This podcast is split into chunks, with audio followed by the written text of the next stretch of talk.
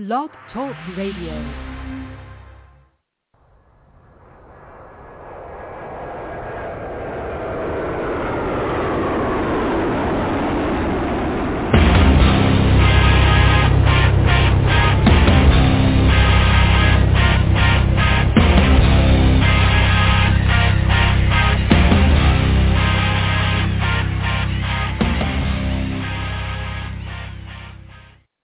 Everybody. Welcome to the Michael Cutler Hour. I am your host, Michael Cutler. It is Friday night. It is August the 26th, 2022. Uh, so good to uh, be able to join you. Glad you're uh, on the other end of this conversation, uh, one-sided as it might be, um, because there's just so much going on. And, um, you know, the more you look at the news, the more you look at the situation that America, Americans find themselves in, um, we've got many problems, and unfortunately, we're not getting solutions from the political class, and in particular, this Biden administration and the radical lunatics of the left. Uh, and, you know, full disclosure, I'm a lifelong registered Democrat. I don't consider myself on most issues to be a conservative, but I have to tell you, these labels are crazy, just the way that identity politics is crazy you have these pollsters talking about what black voters want and Latino voters want and green and purple and polka dot. Those demographics are crazy. And, and the funny thing is that Fox News will keep saying that we've got to get away from identity po- politics. And then the next story may well be how a particular block of voters is reacting to this administration. How is that getting away from identity politics? You know, there are certain ways of looking at voters that make sense. There are certain demographics that make sense. I'm retired. My concerns are very different from my children. My concerns are very different from people who are in middle age or just getting out of college. If you don't have a career yet, you're concerned. How will I support myself? How will I be able to buy a house? If you're retired, then you worry about other issues. If you live on a farm, it's very different than if you live in the city. If you have a college education and a profession, it's very different than if perhaps you have a job that would not qualify as a profession per se. And that's not a, a, value judgment; it's just a statement of reality. If you're living on a farm, you're concerned about the you're concerned about the price of soybeans, probably. I doubt too many people living in Midtown Manhattan care about soybeans. I mean, these are reasonable demographics that should be considered. Income should be considered. Whether or not someone has children will determine how concerned you are about education. Again, there's ways of looking at voters that are rational.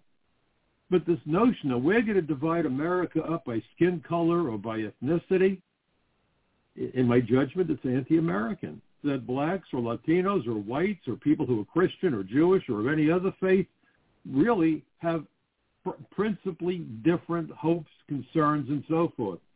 All Americans, if they're rational, I think, want to live in a safe environment. They want their children, if they have children, to get a quality education that will enable them to pursue whatever path they want to take once they get out of school. They want to be prepared to be successful and happy and productive adults. This isn't difficult that even when we disagree, we've turned America into a big food fight. And it started when I started going on television shortly after 9-11. I had producers saying to me, Mike, they want to see spirited argument. If the other guy cuts you off, you cut him off. Uh, wait a minute. We're supposed to be having conversations about national security. This isn't supposed to be a barroom brawl. And, and so we really got to get away from that. We've got to break up all these myths. Uh, you know, I like to be a myth buster, but no explosive necessary uh, here the way they did it on TV. We really need to get past the rhetoric and the BS and the nonsense. You know, I, I discussed last week an article that I wrote for Front Page Magazine. I want to revisit it today, but for a different reason, or maybe to go a little bit more in depth. But what I what I wrote for Front Page, and I hope if you haven't read the article yet, that after my program you will, and share it with as many people as you can. And my title, the title was New York City's Mayor Adams, Immigration Theater of the Absurd. It's time for New York City to end deadly sanctuary policies. And I thought it was absolutely nuts. The governor of Texas in order, I guess, to highlight what they're going through, decided to put a bunch of illegal aliens on buses and ship them north, ship them to Washington, D.C., ship them to New York City. And Mayor Adams had a meltdown. Oh, my God, what are we supposed to do with all these people? And I had to laugh. And if you read my article, I compared a few busloads or even dozens of busloads of illegal aliens being sent to New York the same way that you should look at a, a couple of truckloads of sand being dumped at the beach. Oh my God, you ruined the beach. You sent us some truckloads of sand. Well, what do you find at the beach? Sand. Are you giving us more sand? And we're going to complain. In 2000, I believe it was 16, the Pew Research Center did a study, and others have done studies. And it was determined, incredibly, that the city that has the greatest number of illegal aliens, and these numbers are all off the wall, and I don't think anybody knows what the numbers are. I mean, for how many years we've been hearing there's 11 million illegals? For years. Uh, I mean, you could go back 15 years ago, and they keep on coming, and they keep saying it's 11 million. It's kind of like the clown car. No matter how many come out of the car, there's still more.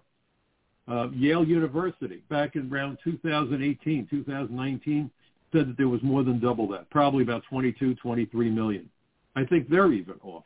Nobody knows. Trying to figure out how many illegal aliens are present in the United States is a bit like, I like to use analogies, trying to figure out the mass of a black hole. I've always been into astronomy, so this seems to work. Black holes by their nature are invisible. They absorb light. That's why they're called black holes. so if you can't directly measure them, you can't see them, how do astronomers and astrophysicists determine how massive they are? By the impact their gravity has on the space immediately around the star. They look at gravity lensing and how quickly stars revolve around the black hole. For example, there's a supermassive black hole at the center of the Milky Way galaxy. So they're able to measure the speed of stars that are very close to the center and how quickly they move and so forth. So it's by indirect means. How do we measure how many illegal aliens are here? If you run the border, there's no record of entry. And increasingly, municipalities around the country don't even ask people about their immigration status. In fact, some cities don't even ask people that they arrest if they're American citizens or not, and they should. Because if the person is an alien and has a green card or is here illegally, they can be deported when they come out of jail. If they're here illegally, they could just be deported even if they're not convicted. Why would you not want to remove people from your towns or city or state who are creating a hazard to the lives and well-being of the people that live in that state or in that city or in that town. This is nuts. You know, and I wrote an article a while back that this whole nonsense of catch and release, which the Border Patrol complained about bitterly, also plagued interior enforcement. You know my background. You know, I I spent 30 years at the former INS, Immigration and Naturalization Service. I began my career back in 1971. I went to the Border Patrol Academy in 1972 for the Immigration Officer Basic Training Program because I began my career as an inspector. So back then, anybody who was hired by the old INS went to the Border Patrol Academy, which I thought was really strange. There's a lot more to immigration law enforcement than the Border Patrol. So let me not be misquoted or let me not confuse anybody. I'm a big fan of the U.S. Border Patrol. They do dangerous, important work to protect America. But that's not the whole story, not even close. Not even close. Border Patrol is only one element of, of, several. And when I testified before Congress, before the Immigration Reform Caucus back in November of 2001, roughly six weeks after 9-11, and I had been talking to Congress uh, before that unofficially, not as an agent, but as an American shock of shocks, Americans are entitled to talk to, to their elected representatives, and it made a lot of people I worked with nervous. What are you doing? Oh, you're talking to your senator. Why are you talking to these politicians? I said, because who knows better than us what needs to be done to fix the problem? This is crazy. I worked with Senator Al D'Amato in the early 80s to create the aggravated felon reentry law that makes unlawful reentry by criminal aliens a 20-year maximum felony. Up until then, any alien who was deported and came back no more than two years in jail. And because of that, prosecutors almost never prosecuted aliens who were deported and came back. There was no consideration given to the criminal history of that individual. And what I told the senator was, you know what? If we deport a guy who's working in a bakery or a sweatshop or on a ranch and he has no criminal history and he comes back, two years is fine in terms of a punishment. But if this guy is a rapist, a child molester, a murderer, a bank robber, a drug dealer, we deport him. We need to send a clear message that if you come back, you will face severe consequences to deter them from coming back. And, and D'Amato agreed. And that's how we came up with the idea of 20 years in jail. A gentleman by the name of Walter Connery, who was the head of investigations in New York at the time, former New York City police officer, head of internal affairs for the NYPD, retired from the PD. He had a law degree, came to work for INS, went to headquarters as the head of our internal affairs, got into fights with our bosses. Believe it or not, they didn't like anyone telling them how to do things. Amazing. Imagine being made accountable. Wow. So they gave him a choice, either resign or go to New York and head up investigations branch. So he came to New York. I had the privilege of working for Walter. He didn't know what I was doing. I didn't know what he was doing. And one day we compared notes, and it turned out that after I had uh, provided the senator's office with roughly 30 of my colleagues to confirm what I was saying about the need to change the penalty for unlawful reentry, and Rudy Giuliani got involved. At the time, he was the U.S. Attorney for the Southern District in New York. Well, Walter Connery had sent Senator D'Amato a legislative initiative making the very same recommendation. So they acted on Walter's legislative initiative Al D'Amato was all in with us. We got the law passed, and I became the first immigration agent in New York to arrest an alien for reentry after deportation. He was a Dominican drug dealer who had a green card, spoke fluent English, had been living here for a couple of years, number of years. He had every opportunity, and instead of you know doing the right thing, he got involved with drugs, crimes of violence, guns, extortion, robbery, and he was shocked. I took him out of jail, said, you're not going home yet. You're, you're a detour. he thought I was kidding. I went to his sentencing. He got hit with five additional years in a federal jail for unlawful reentry. Great law. So that's part of the interior enforcement program. And that's what I want to talk about today. But what I want you to understand is that somehow when you talk about immigration law enforcement, all anybody thinks about is the Border Patrol and the Mexican border. And there's been a lot of hype. There's been a lot of hype. Everyone, every member of Congress, both sides of the aisle, we want to have a massive amnesty, which makes no sense. So first we're going to secure the border, and then we'll deal with those who are here. Secure the border. Where's the border? Well, it's remarkable because once the governor of Texas started shipping illegal aliens on buses to New York, suddenly the media says, now every state's a border state. Now? You mean before the busloads arrived in New York, compliments of, of the Texas governor, we weren't all border states? Baloney. I made that statement, in fact, that every state is a border state shortly after 9-11. When I testified before the Immigration Reform Caucus, I talked about the need for interior enforcement. I called it the immigration tripod. The Border Patrol enforces the immigration laws between ports of entry. It's called interdiction. Okay? The inspectors, they did that job for four years, enforced the laws at ports of entry determining who can and cannot enter the United States. But what's always been left out is the interior enforcement mission carried out by immigration agents, pardon me, and deportation officers. And their job is to enforce the laws from within the interior of the United States. And not just because I did that job, but because I did the job, I came to understand just how significant it is Interior enforcement is the most important job of the entire immigration service. Not interdiction, but interior enforcement. Again, not to slight the Border Patrol. Interdiction is important. We need to do it. But, but let me ask you a question that I asked members of Congress when I had some closed-door sessions with them shortly after 9-11. And it was amazing. Back then, everybody was on the same page. Do you realize we're now approaching the 21st anniversary of the terror attacks of September 11, 2001? And what does that mean?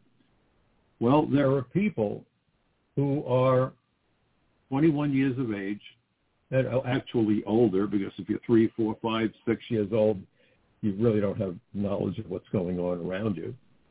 But in, in reality, we have people now literally coming of age, 21 years old, who were born after the attacks of 9-11. They don't have the memories that we do, those of us who live through it. And talk about living through it. I'm a New Yorker.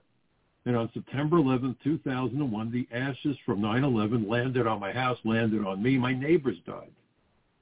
I will never forget my neighbors out in the middle of the night wandering the streets like zombies, crying hysterically, some collapsing on the sidewalk.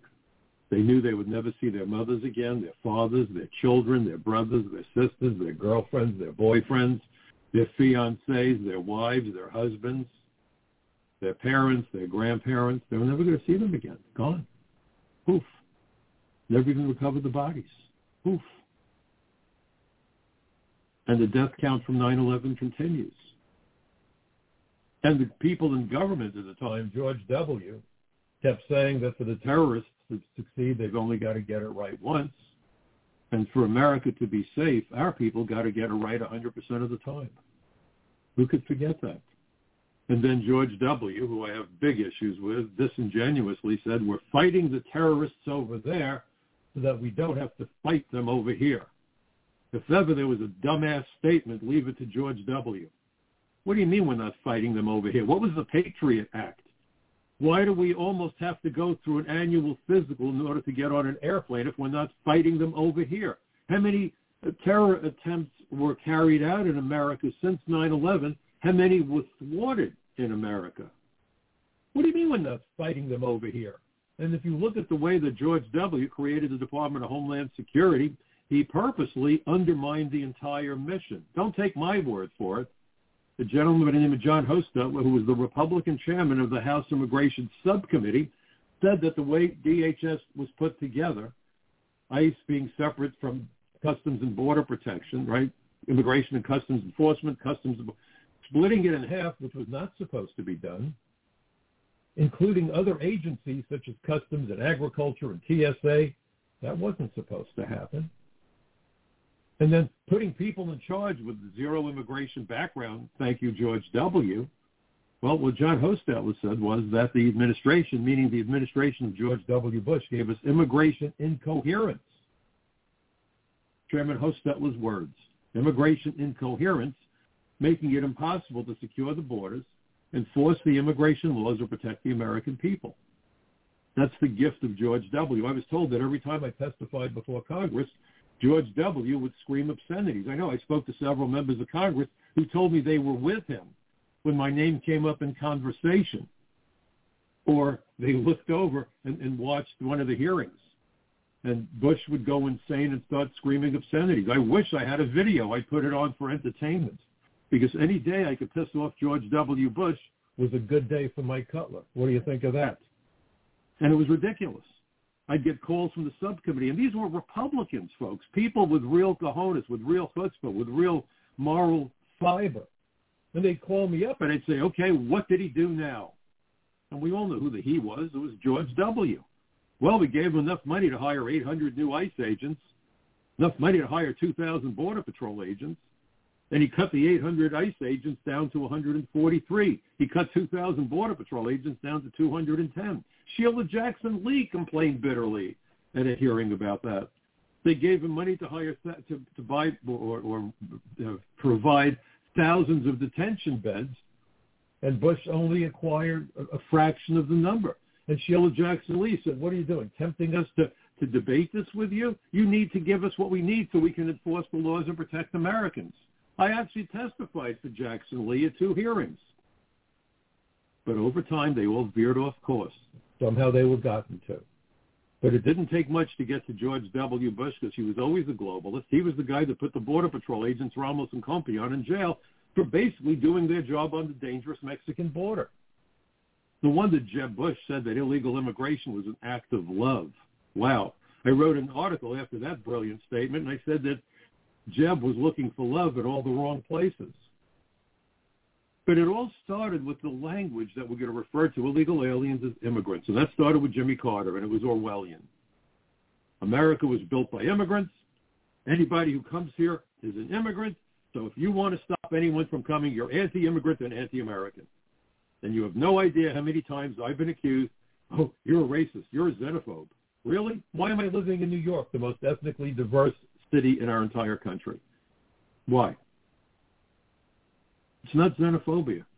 If you look at Title 8, United States Code Section 1182, it enumerates the categories of aliens who are not to be permitted into the United States. There isn't a single word, not a single word that deals with race, religion, ethnicity.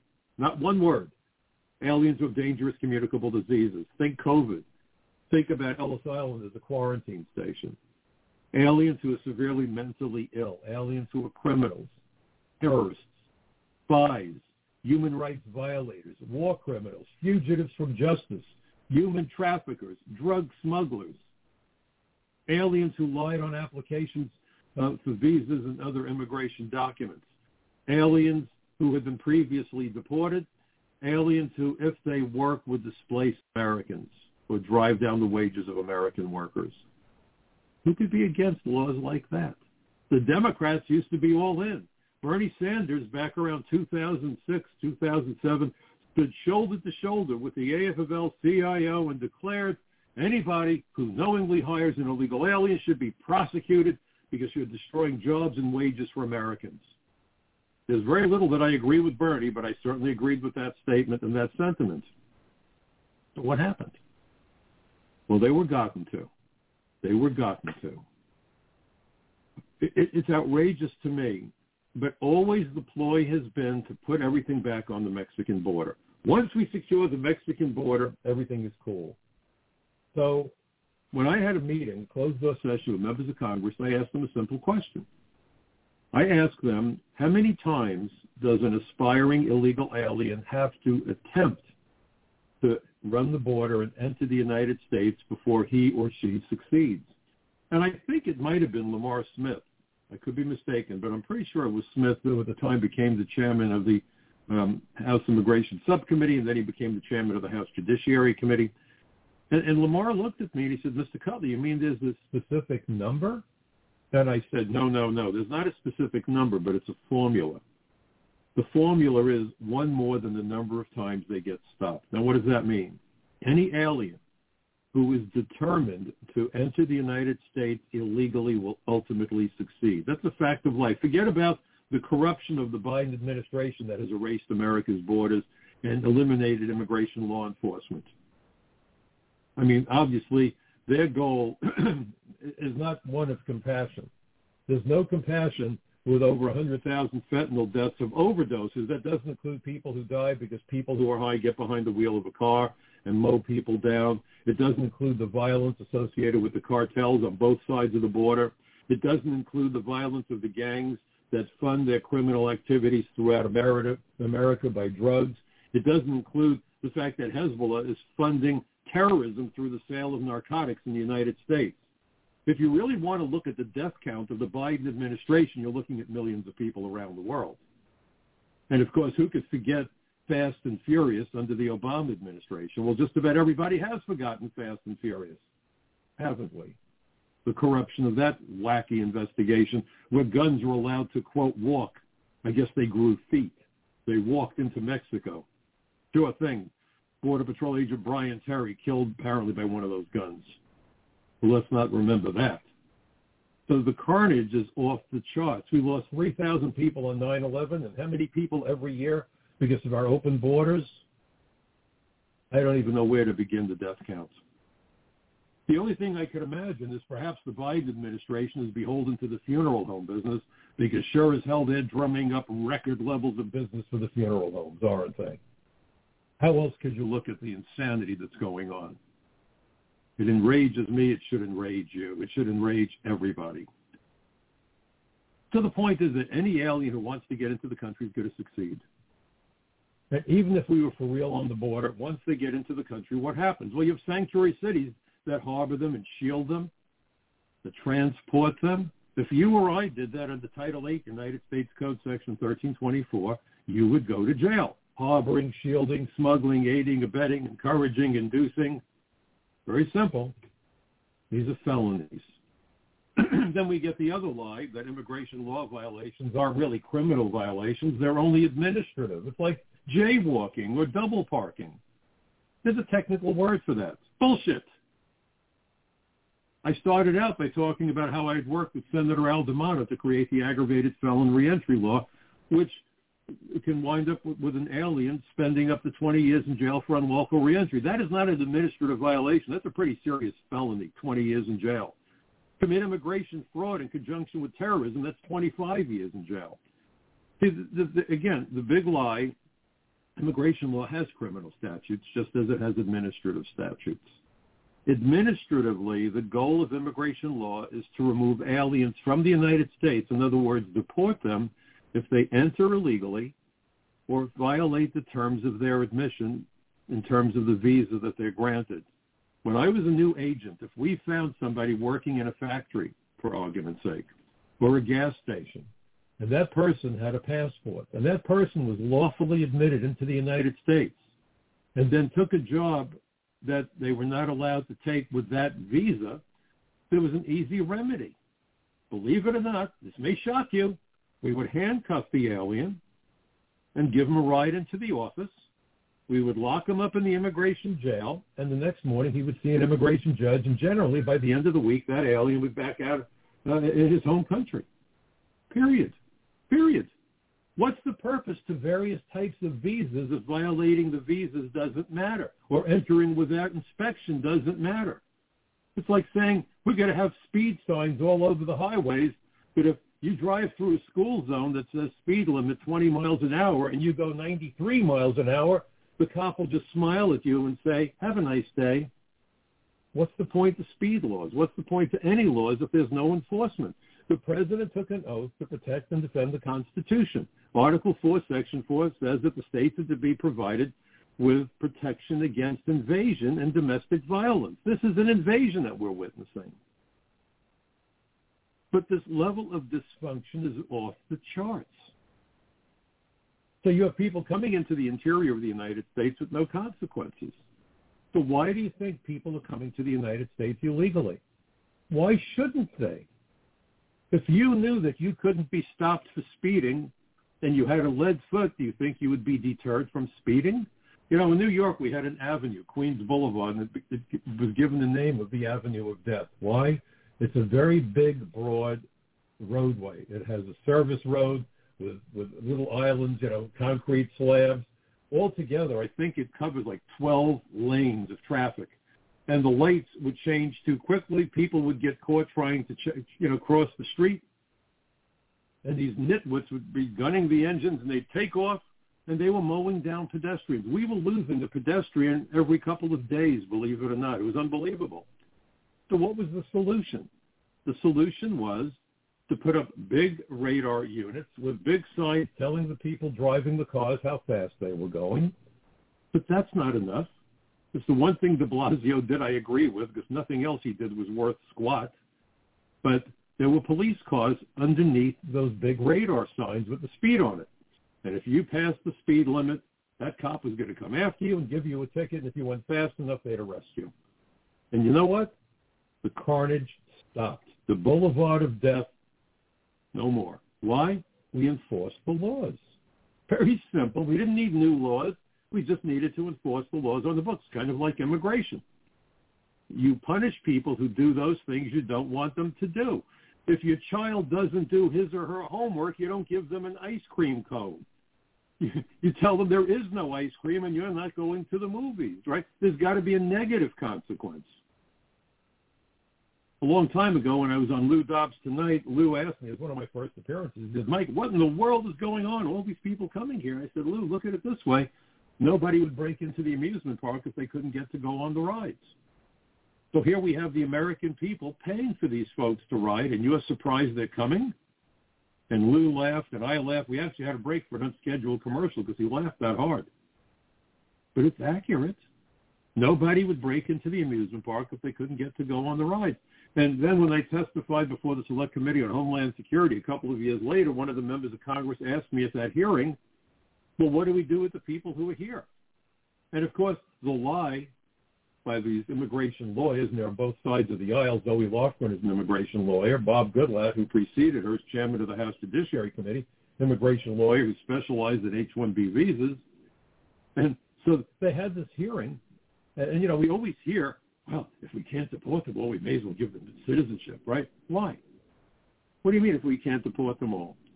I'm Jewish. I like to answer a question with another question. And when people say to me, what would you do with the people we don't catch? And I said, what do the cops do with the speeders that they don't catch or the drunk drivers they don't catch? You try to catch as many as you can. You give them the sternest punishment possible, and you publicize it. That's all. That's all. Right? That's what you do. You know, Jews answer questions with another question, and that was my question. What do they do with the drunk drivers don't get caught? Nothing. You hope to catch them the next time. So we have this nonsense. We're going to legalize them. Really? And so I came up with the corollary. I said, if nobody would break into the amusement park if they couldn't get to go on the rides, think what happens at the amusement park at the end of the day when they turn off the lights and shut down the rides. Everyone heads for the exit. Simple concept. So part of that is what interior enforcement is all about. All that the Border Patrol does is one mission, interdiction. You try to run the border, they're going to stop you. You're going to try to move drugs into the country or weapons, they're going to stop you. That's their job. Period. Period. Immigration agents, and I was in every squad within the investigations branch, so I'm speaking from firsthand direct knowledge. I was an immigration agent for 26 years. Number one, you certainly arrest illegal aliens. Number two, you go after criminal aliens, aliens who are deported and come back. As I said, it was it was a, a wonderful thing to be able to work with Senator D'Amato to create that law. So you arrest them. You go after employers who knowingly hire illegal aliens. It's, it's called worksite enforcement. You work on task forces. I spent 10 years with the Organized Crime Drug Enforcement Task Force, known as OCDETF, Organized Crime Drug Enforcement Task Force, where I brought to bear my specific authority and resources as an immigration officer. ICE agents do that. The Joint Terrorism Task Force has more ICE agents. Why? Because if you look at the 9-11 Commission report, and I provided testimony to the 9-11 Commission, I've investigated and arrested terrorists as an agent. They almost all commit immigration fraud. So what's the key? Uncover immigration fraud to make sure that they're not coming in by committing fraud or hiding in plain sight by committing fraud. What kind of fraud? Lying about their identities, lying about their affiliation with criminal or terrorist organizations, entering into a sham or fraudulent marriage or other such arrangement to get a green card that puts them on a path to citizenship. Okay, and I'm going to read something shortly to you from the 9-11 Commission staff report on terrorist travel about how significant immigration fraud is to national security. That's not the job of the Border Patrol. And, you know, someone sent me an article, and, what he said to me, he's a good guy, former naval officer, brilliant guy, brilliant, brilliant guy. You know, he's one of those people that I consider it a privilege that he's a friend.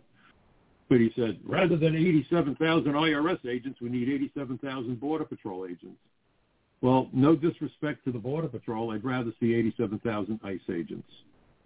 Because ICE agents can go after the fraud, which was the embedding tactic of choice for the terrorists, and not just on 9-11. Immigration agents go after the crooked employers. Immigration agents go after crooked lawyers. Uh, I, I helped work on some cases where we put a couple of lawyers in jail. Very rewarding, very satisfying. I remember one lawyer that we arrested up in it when I was with ATF who was involved with a whole bunch of crimes, including loan sharking, and eventually it led to murder. He was involved with the mob. And when they arrested him, I asked him, I said, you know, normally we're supposed to give people we arrest a Miranda warning and admonish them that they have the right to remain silent um, or talk to a lawyer before we ask them any questions. I said, seeing as how you're a lawyer, I guess we could say that you have the right to talk to yourself before we ask you any questions. Somehow he didn't like my humor, but the other agents on the scene thought it was kind of funny. I have a twisted sense of humor, too many years in law enforcement. Immigration agents also work with the, the gang units. So if you really want to look at what immigration agents do, it covers the vast spectrum of law enforcement that goes back to the way we give citizenship to aliens, lawful status, political asylum, uh, and the way that we go after people who conspire to violate the immigration laws to smuggle aliens into the United States. I was part of the first anti-smuggling unit here in New York City back in the late 70s. By the way, interesting story. The reporters are now racing to the bus terminal in New York City because the buses have illegal aliens on board, and except here they're getting a kid glove treatment. Hi, how are you? Welcome to New York. Here is your, your gift bag Uh, we're going to take you to the hotel. You look like you need a shower. We've got some fresh clothes for you. What in the world is that about? As an immigration agent, we used to surveil the flights coming in from the West Coast, uh, what we used to call the red-eye flights. They'd fly in during the night. We'd get to the airport at, oh, dark 30, you know, 5 a.m. in the morning, and surveil the flights coming in from the West Coast.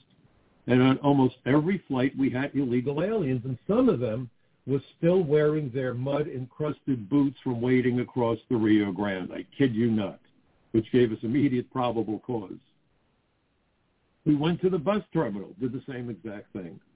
in fact, in one case, we were alerted by the LAPD about a Mexican who had been informally adopted by an old Anglo couple. They didn't have children.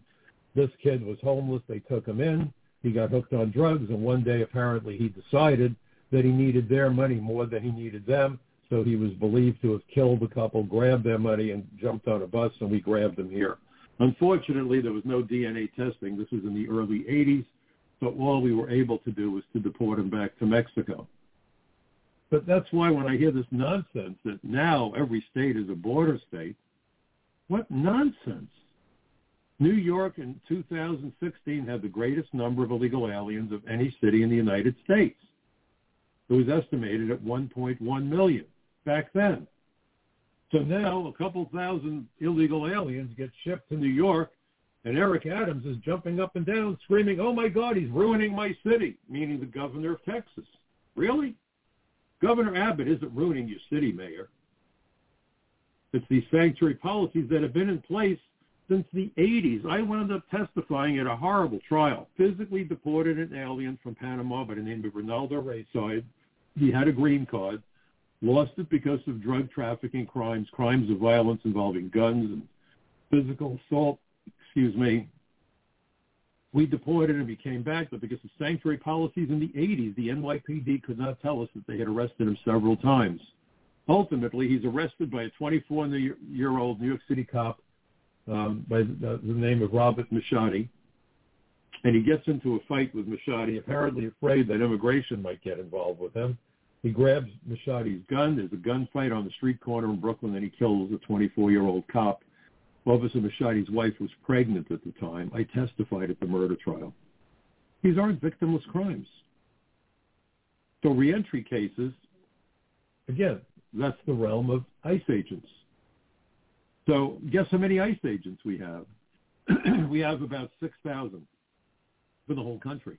6,000 and we have well over a we will have well over a hundred thousand IRS agents with with the extra money now for these eighty-seven thousand. They say that it's doubling the numbers. I haven't done the homework yet, but I wouldn't doubt there's maybe going to be 120, 130,000 IRS agents scrutinizing every tax return filed by an American. But meanwhile, Alejandro Mayorkas, the head of Homeland Security, um, he amazes me and I warned about him because he was the head of Citizenship and Immigration Services under the Obama administration, and he ordered petitions for visas that to be approved, even when the FBI warned that the petitions involved companies that had a potential nexus to Iranian terrorists. So now he has said that if you lie in an application for citizenship, which is a serious felony, guess what? We will take no action because you're an American. And Our government protects Americans. Unless you don't get your taxes right, I guess. so uh, understand what we're talking about. Before I read to you um, the section of the 9/11 Commission staff report on terrorist travel, I want to make a couple of other quick points that are worth it. We're hearing all about the trouble with the Mexican border. Mexican border, Mexican border, Mexican border. Well, we have a Canadian border, folks. What's happening on the Canadian border? Anybody know? No reporting up there, but I can tell you that on July 29, 2022, the Justice Department themselves issued a press release. Quebec man pleads guilty to conspiracy to import and distribute fentanyl. Jason Joey Berry, 39, of Montreal, Canada, pleaded guilty today to conspiracy to distribute fentanyl and import it into the United States, resulting in serious bodily injury and death. The criminal conspiracy involved distributing fentanyl and other similar substances from Canada and China into the United States. That's over the Canadian border. What's happening up there? Anybody know? You know, there's an old question that says if a tree falls in the forest and there's no one there to hear it, does it make a sound? The better question is, if a tree falls in the forest and there's no one willing to report on it, does anyone even know the tree fell? So we have a fentanyl operation, bunch of defendants in this case, and they're all pleading guilty to moving lots of fentanyl into the United States, not across the Mexican border, boys and girls, but the Canadian border, but all we hear about is crisis on the Mexican border. Very interesting. On the same day, July 29th, 2022, here's the next headline. This one's a real showstopper. Leading ISIS media figure and foreign fighter sentenced to life imprisonment. Mohammed Khalifa executed two Syrian soldiers on behalf of ISIS and served as the English-speaking narrator of an exceptionally violent ISIS propaganda video a Saudi-born Canadian citizen was sentenced today to life imprisonment for conspiring to provide material support to the Islamic State of Iraq and al-Sham, ISIS, a designated foreign terrorist organization resulting in death. And this guy is living on the U.S.-Canadian border. But we're just going to look at the Mexican border because, well, I don't know. Someone explain that one to me. The Mexican border. Wow. Uh, and the hits keep on coming. And then you have immigration stories that no one wants to cover as an immigration story. And I've spoken about this a few weeks ago, if you remember. There was a woman from Iran who last year nearly got kidnapped by four Iranians who came to the United States. It sounded more like a James Bond plot. She lived near the water in Brooklyn, not too far from where I live. And they were going to drug her, put her on a boat, and then they were going to take the boat from U.S. waters to Venezuela because Iran and Venezuela work in close coordination. And then they were going to fly her to Iran for God knows what purpose. Okay? So, thankfully, that plot was foiled.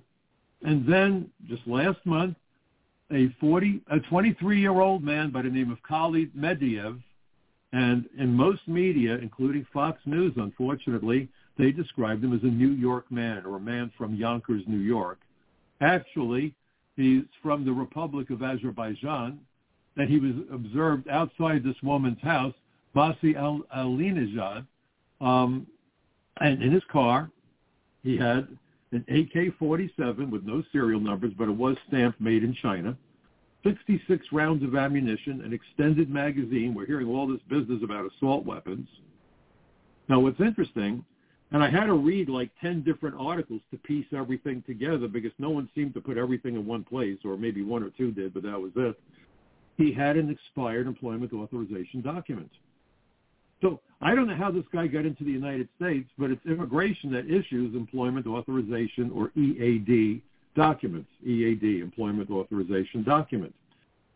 You don't automatically get one of those. Okay, usually you have to apply for a benefit, political asylum or a green card because you're married, whatever. And then immigration says, okay, so you can work while your paperwork is pending. Here's a card that gives you the authority to legally work in the United States. Reasonable, proper. That's the way it works. So this guy maybe came in legally, maybe illegally. No one's talking about how, where, when he entered the United States. We don't know if he came in three months ago or three years ago or 10 years ago, but you would have to believe it's relatively recent because he has been apply, an employment authorization document that happens to be expired. Why did it expire? Was he granted lawful status so he no longer needed that card? Or did the card simply lapse and he didn't bother getting it renewed? We don't know. But certainly this is an immigration story, isn't it? a 23-year-old from the Republic of Azerbaijan, apparently here to either kill or kidnap this Iranian woman who came to America seeking safety, truly what political asylum is supposed to be about, and because we have no control over our borders and an immigration system that encourages rampant fraud, and no one's even curious to say, wait a minute, why did this guy have an employment authorization document? What application did he file? What's going on here? The story was lame. I was looking for an apartment in Brooklyn because the rent is too expensive in Yonkers. And he just happened to have an AK-47 and a briefcase with $1,100 in cash in his car. And if I remember correctly, he was stopped for running a stop sign or whatever, But police had observed him because they're keeping an eye out for this woman, and the FBI was. Um, apparently, he was ordering food to his car. Sure, doesn't everybody? Um, but no one has the curiosity to say, wait a minute, how did he enter the United States? What kind of an immigration benefit did he apply for? Was it approved? Was it denied? Is he here by himself? Think of all the questions you might want to ask. No, Yonkers man, New York man. We see it all the time. All the time. DEA consistently puts out wanted posters. Have you seen this man? He's wanted for shooting three police officers and trafficking in fentanyl. And they tell you how tall he is. They tell you the color of his eyes. You know what they don't tell you? Whether or not he's an American. Do you think it might be significant to say, yeah, this guy is from China or this guy is a citizen of the Dominican Republic? You know?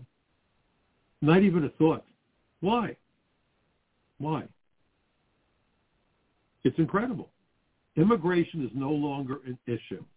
The fact that you could put a guy behind bars for 20 years for reentry after deportation doesn't even cross anyone's mind. Under the Trump administration, that was the most frequently prosecuted felony for the entire Justice Department. Not anymore. They could care less if you're an illegal alien, how you got here, when you got here, if you lied on your application. That's cool. You're entitled to do what you want just as long as you weren't born in America. Because if you were born in America, now you're in deep trouble. And especially if you're a white person and you complain about the curriculum being taught to your children, you're probably going to get a visit from the wonderful FBI. Thank you so much. We've lost our collective minds, folks. So I want everyone to think when you hear immigration enforcement, stop thinking Border Patrol. They do important work, yes, but it's easy to defeat the border. By the way, Remember when people were saying these idiots on the left and, and the globalists on the right, both sides, they all want open borders. They want to make money. They don't care how many people die. They got to drum up business for the funeral homes, as I've said before. God, I'd like to know how much money is being contributed to the campaigns by the funeral homes, perhaps. That might tell us something, wouldn't it? With all that death, they're having more business now than they ever could imagine. And it's a wonder they haven't run out of coffins. So people would say, well, if you build a 12-foot wall, they'll come with a 15-foot ladder. Remember those stupid arguments? Sure. I could put something in your pocket that gets you across that wall. What do you think of that? It weighs less than an ounce, and it fits in your pants pocket. You know what it is? A green card. With that green card, you can wave at the Border Patrol as you stride through that port of entry and the people at the port of entry will say, thank you so much for coming home. We hope you had a wonderful flight. Hope you had a wonderful journey. The Border Patrol has nothing to do with ensuring that the process by which we issue these documents has an ounce of integrity. Guess who does that job? You got it, ICE. But they're not doing that job because smoking Joe Biden doesn't want anything done to stop anybody from entering the United States. And I had an interesting disagreement with a former official of Homeland Security. And I said, today Hezbollah has, in essence, operational control over the U.S.-Mexican border. And he said, that's ridiculous, and that's not true. And I said, really? I said, does the cartel control the border in certain sectors? He said, absolutely, that's true. I said, does the cartel work closely with Hezbollah? Well, yeah. Uh-huh. If Hezbollah wants to move people into the United States, how much resistance will they get from the cartel? He said, well, they, they won't give them resistance. They'll help them. I said, wait a minute. The cartels control our borders, which is insane. And Hezbollah can go to the cartel and say, you see this van with these 23 people? They have to get in, and they're probably going to be part of the getaways, right? and the cartel will say, whatever you need, we'll do it. And you're going to tell me that Hezbollah operating throughout Latin America does not have operational control of our borders? Of course they do. And that's just fine for Joe Biden. And I wonder for how many other politicians. the level of, of corruption is something we should be concerned about. It, it just blows my mind. Not a single commercial on TV warning about the dangers of drugs. cigarette commercials every day, and some of them I can't bear to watch. My father, may rest in peace, died of lung cancer. Between his Chesterfield cigarettes, which I used to call blowtorches, and the fact that he worked in the Navy shipyards during the Second World War and was exposed to asbestos on construction sites, he died when he was in his mid-50s. I carried him off his job his last day of work, and I was 19, and I still have nightmares about it. I still have nightmares. So I have a rough time watching those cigarette commercials. When was the last time you saw a good a good commercial warning about drugs? The 12th of never, because too much money is being made. If you took drug money out of the U.S. economy, it would evaporate. You would hear the, the sucking sound as it failed to exist. It would be like light going down a black hole. It would go poof, gone. That's where we are today. That's where we are today. And that drug money is funding China. That drug money is funding Hezbollah and terrorist organizations. And we're doing nothing consequence to impede that. You have 2,000 immigration agents in effect. 6,000 have so many other tasks to do thanks to George W. Bush. It was supposed to be an immigration-only agency. Instead, they're concerned with intellectual property theft, pity porn, money laundering, art theft, uh, copyright violations, agriculture, TSA. In fact, TSA, wrote an article, is allowing illegal aliens on flights and their identity document is an immigration arrest warrant. Pardon me, which is not a secure identity document. And in most cases, we don't even know the true identities of illegal aliens. They lie about who they are. The paperwork just reflects the name that they give us. But that's okay. That's okay. The Department of Homeland Surrender is more like it, isn't it? So let me just quickly go to, uh, goodness gracious. First of all, I want to read this to you. Pardon me. It is perhaps obvious to state that terrorists cannot plan and carry out attacks in the United States if they're unable to enter the country. Yet prior to September 11, while there were efforts to enhance border security, no agency of the U.S. government thought of border security as a tool in the counterterrorism arsenal. And I keep making the same point. What yo-yos did they hire to run these agencies? They can't figure it out. But you want to keep the bad guys out of your country if you want to protect your country. In the Wild West, when wagon trains came under attack, they gave out the, the order, circle the wagons. We even use that expression to this day. Why? To create a secure perimeter. In Star Trek, they say shields up, right? Not here. Shields down. Sure. And then they say this. Indeed, even after 19 hijackers demonstrated the relative ease of obtaining a U.S. visa and gaining admission into the United States, border security is still not considered a cornerstone of national security policy. They're talking about visas, not running the Mexican border necessarily. So think about that. We believe for reasons we discuss in the following pages, it must be made one. It's absolutely incredible. It's absolutely incredible. And then what do they say? Once terrorists entered the United States, their next challenge was to find a way to remain here. Their primary method was immigration fraud. For example, Yusuf and Ajaj concocted bogus political asylum stories when they arrived in the United States. Mahmoud Abouhalima, involved in both the World Trade Center and landmark plots, received temporary residence under the, under the Seasonal Agriculture Working Program. Okay? So understand that. They received temporary residence under the Seasonal Agriculture Working Program after falsely claiming that he picked beans in Florida. So he lied. He committed fraud. My very first congressional hearing, folks, I was involved with a hearing back on May 20th, 97, because of the two terror attacks carried out in the United States in 1993. The shooting at the CIA by an individual from Pakistan by the name of Kansi, and then the first World Trade Center bombing in 93 that killed six, injured over a thousand, and inflicted a half billion, five hundred million dollars in damages, almost brought the tower down sideways, which could have cost a couple of hundred thousand fatalities. So we all know immigration fraud is the issue. And you have the head of Homeland Security saying we have no interest in pursuing immigration fraud. By the way, another reason why they're pissed at Donald Trump, he created specifically a fraud unit to uncover fraud in people who applied for citizenship because they understood that this could cause terrorists or enable terrorists as an invading tactic to carry out attacks. All of that got canceled thanks to Joe Biden. Uh, in fact, here, I mean, look at this one. Uh, they talk about how the two guys that rented the truck used in the 93 bombing were illegal aliens. They violated their visas. They could have been arrested, not by Border Patrol, but by ICE agents. But that's why we don't have ICE agents, because that could actually get the job done.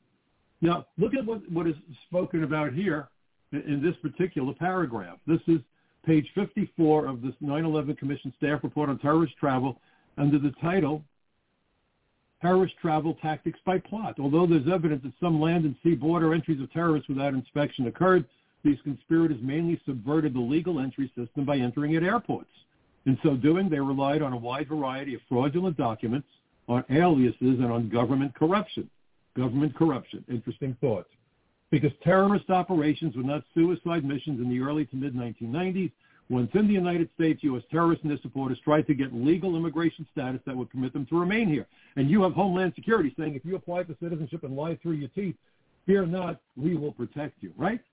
And they did this by primarily committing immigration, by, by committing serial or repeated immigration fraud, by claiming political asylum, by marrying Americans. And then it says, thus abuse of the immigration system and a lack of interior immigration enforcement. And who does interior enforcement? ICE, not the Border Patrol. A lack of interior immigration enforcement were unwittingly working together to support terrorist activity. Well, it's not unwitting anymore, folks. You almost have to believe that this administration is dying, literally, to see terrorists strike the homeland. For what purpose? So they could take away more of our civil liberties? Who knows? This is a sick environment with a very twisted administration. And it goes on and says it remained largely unknown since no agency of the U.S. government analyzed terrorist travel patterns until after 9-11. This lack of attention meant that critical opportunities to disrupt terrorist travel and therefore deadly terrorist operations were missed. And then page 61, exploring the link between human smugglers and terrorists. In July 2001, the CIA warned of a possible link between human smugglers and terrorist groups, including Hamas, Hezbollah, and the Egyptian Islamic Jihad. Indeed, there's evidence to suggest that since 1999, human smugglers have facilitated the travel of terrorists associated with more than a dozen extremist groups. With their global reach and connections to fraudulent document vendors, again, something ICE agents investigate, and corrupt government officials, human smugglers clearly have the credentials necessary to aid human, tra- uh, human uh, sorry, to aid terrorist travel. Finally, before we run out of time, page 98. Terrorists in the 1990s, as well as the September 11th hijackers, needed to find a way to stay in or embed themselves in the United States if their operational plans were to come to fruition. As already discussed, this could be accomplished legally by marrying an American citizen achieving temporary worker status, which is what DACA is, by the way, or applying for asylum after entering. In many cases, the act of filing for immigration benefits sufficed to permit the alien to remain in the country until the petition was adjudicated. Terrorists, terrorists were free to conduct surveillance, coordinate operations, obtain and receive funding, go to school and learn English, make contacts in the United States, acquire necessary materials, and execute an attack and not a word about ICE, not a word about the Canadian border, not a word about the fact that prior to the Biden administration, nearly half of all illegal aliens in the United States were admitted through ports of entry like international airports and disappeared into the night. Guess who's supposed to go after those? Not the Border Patrol, but ICE. But ICE. So the real key here is ICE, interior enforcement. And by design, this government of ours for decades have ignored ICE because, again, ICE agents also uncover corrupt employment practices and crooked lawyers. What a thought. Please share what I'm telling you with as many friends as you can, neighbors, whatever. Please share the link to my podcast, the link to my articles. We need to have serious conversations especially as the elections approach. And just because someone has a little R after their name doesn't mean they're heroes. There are plenty of Republicans that want a massive amnesty program. So we need to be very careful and very specific about who we vote for and the questions that we ask them. And we need to start having serious conversations with our neighbors. And as a thought, don't let, end it with a bombastic, you know, whatever. Ask them a question. If you wouldn't get on an airplane with people that snuck past TSA, why are we being forced to live among millions of illegal aliens who have evaded a similar inspections process that we conduct at ports of entry? Please remember, folks, democracy is not a spectator sport. I look forward to seeing you again next week right here on the Michael Cutler Hour. Have a great weekend.